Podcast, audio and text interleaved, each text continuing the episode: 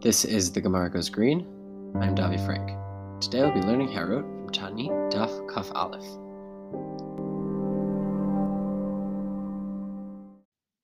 Afreilach and Chanukah to all, Chodesh Tov, and welcome back to the Gemara Goes Green. Today we're going to be looking at Taanit Daf Kaf Aleph, which continues to use general story, stories to elaborate on the Mishnah. First idea I'd like to look at is on the first story of the Daf, which goes as follows. Ilfa Rabbi Yochanan havu garsi bo'oraita dechika lehu milta tuva. So Ilfa, who's presumably a, a, person of great renown Torah study, and Rabbi Yochanan, who studied together Torah, um, suddenly became like very hard pressed for money. Amrei nikum v'nizal v'nebad iska v'nikayem b'nafshin.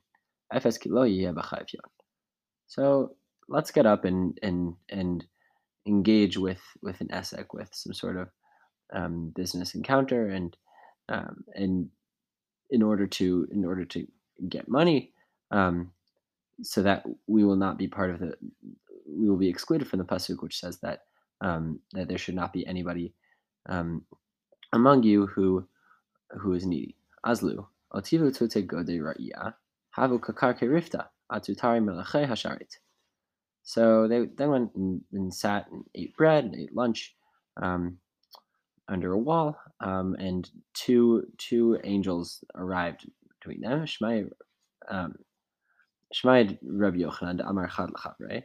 So Rabbi Yochanan said, heard heard that one of the angels said to the other, Shade alayu hai guda v'niklatinu. Shabanichim chaye olam haba, So let's actually let's knock down this wall and kill them um, because they abandoned, um, they put down the the Chayil the, the Torah study of, of the, the the life of the world to come, and they're and they're only dealing with the with the work of the hour, which is um, which is which is um, really real, which is the the life of just making money.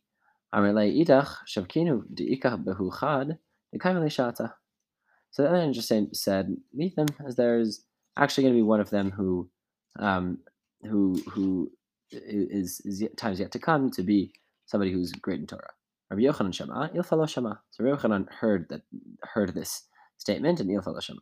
Essentially, the other angel is saying um, that one of one of them has, still has the potential to be a great Talmid Chacham of the of, of the Torah um, and deal with some with a form of life which which which reaches beyond the scope of immediate life needs. Amar Rabbi Yochanan Ilfa. Shema Mar Mide. So Rabbi Yochanan asks Ilfa if he also heard it. Did you also hear it? Amar Le Lo. He says, No, I didn't hear it.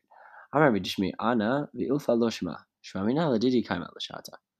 So, um, so Rabbi Yochanan essentially sends to himself since because I heard the angels and Ilfa didn't hear, I must learn from this that um, that that it's it's it's my time um, and the, the achievement essentially stands before me to, to be um, this gadol, this gadol of Torah, this gadol um, of of something that of, of a type of world which expands far beyond the needs of the individual.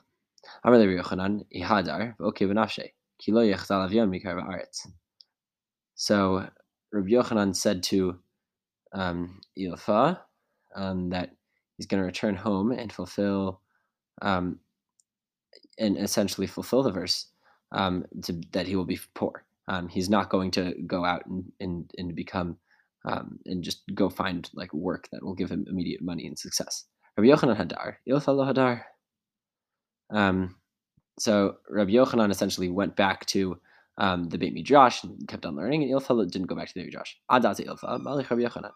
So by the time that that Ilfa came back from um, to, to, the Beit Midrash or to the city from um, after doing business encounters, Rabbi Yochanan had already become the head of the head of the Midrash, um, and his financial situation has also improved as a result. Um, so, this story is really powerful and essentially gives the message that if you hear the message and the calling to do something, something which expands beyond your own personal world, which involves the world to come and not just olam hazeh, the the immediate needs of an individual, even if you are not the most qualified or talented person to be performing the mission. You must proceed and go for it anyway. When one hears a message to perform a specific act in life which expands beyond their own physical needs, Rabbi Yochanan tells us that such person must continue and aspire to achieve the goal prescribed by the message. In our world, there is a calling to live an environmental lifestyle, to raise awareness about the climate crisis, to try and influence policymakers to make protecting the environment a top priority. And we must answer the, the call to go beyond the, our own personal needs, despite possibly not being the people most qualified or talented at doing those specific activities. We will achieve our goals if we listen to the voices and allow those missions to dictate our actions. The second idea I'd like to discuss appears later in the first Amud of the day, regarding Nahum of Gamzu, who had all of his limbs amputated, experienced blindness, and his entire body was covered with boils. It tells a story as to how he received those impairments, which goes as follows.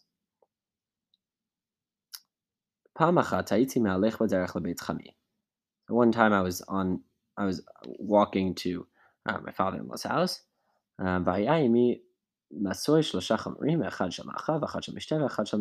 so I had an assortment of, uh, of donkeys with me, one of, of food, one of drinks, and one of um, one of clothing. So a poor person says, um, came up to him on, on the way, and he said, "Can you, um, can you um, give me, give, sustain me, give me something uh, to eat, presumably. So wait until I unload the donkey, and then I'll give you something something to eat. Um, lo So I actually he and he then says I didn't I didn't um, I didn't I hadn't managed to to unload any of it until um, from the donkey until um, his his soul had left his body, meaning he died. He died.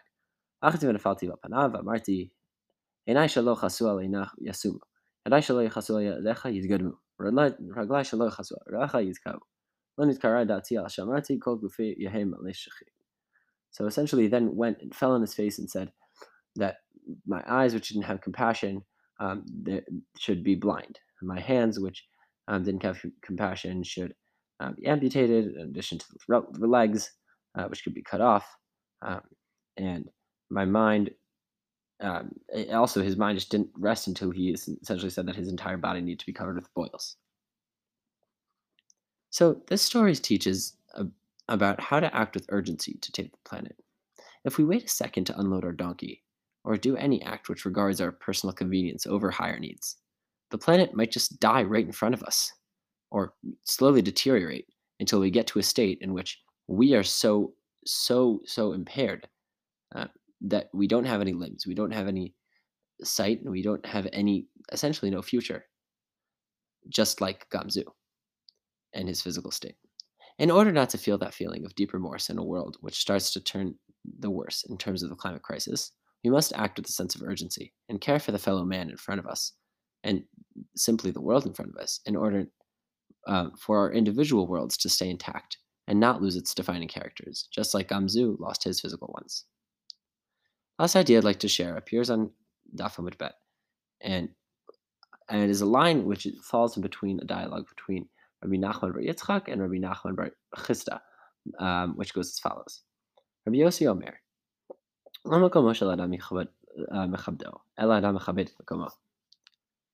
Rabbi Yosei explains here that a place does not honor the person who inhabits it.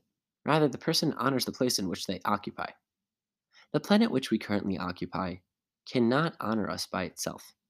We must be doing and contributing back to our physical environment in, the, in order to be honored. We must understand that the world in our context, given its current state, cannot elevate us as a species to the abilities that it was once capable of.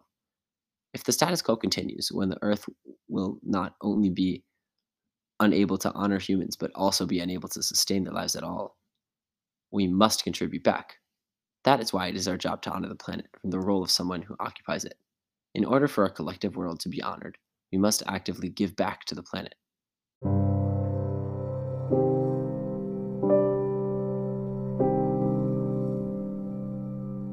Chag Sameach, and see you all tomorrow for Daf Kaf Bet.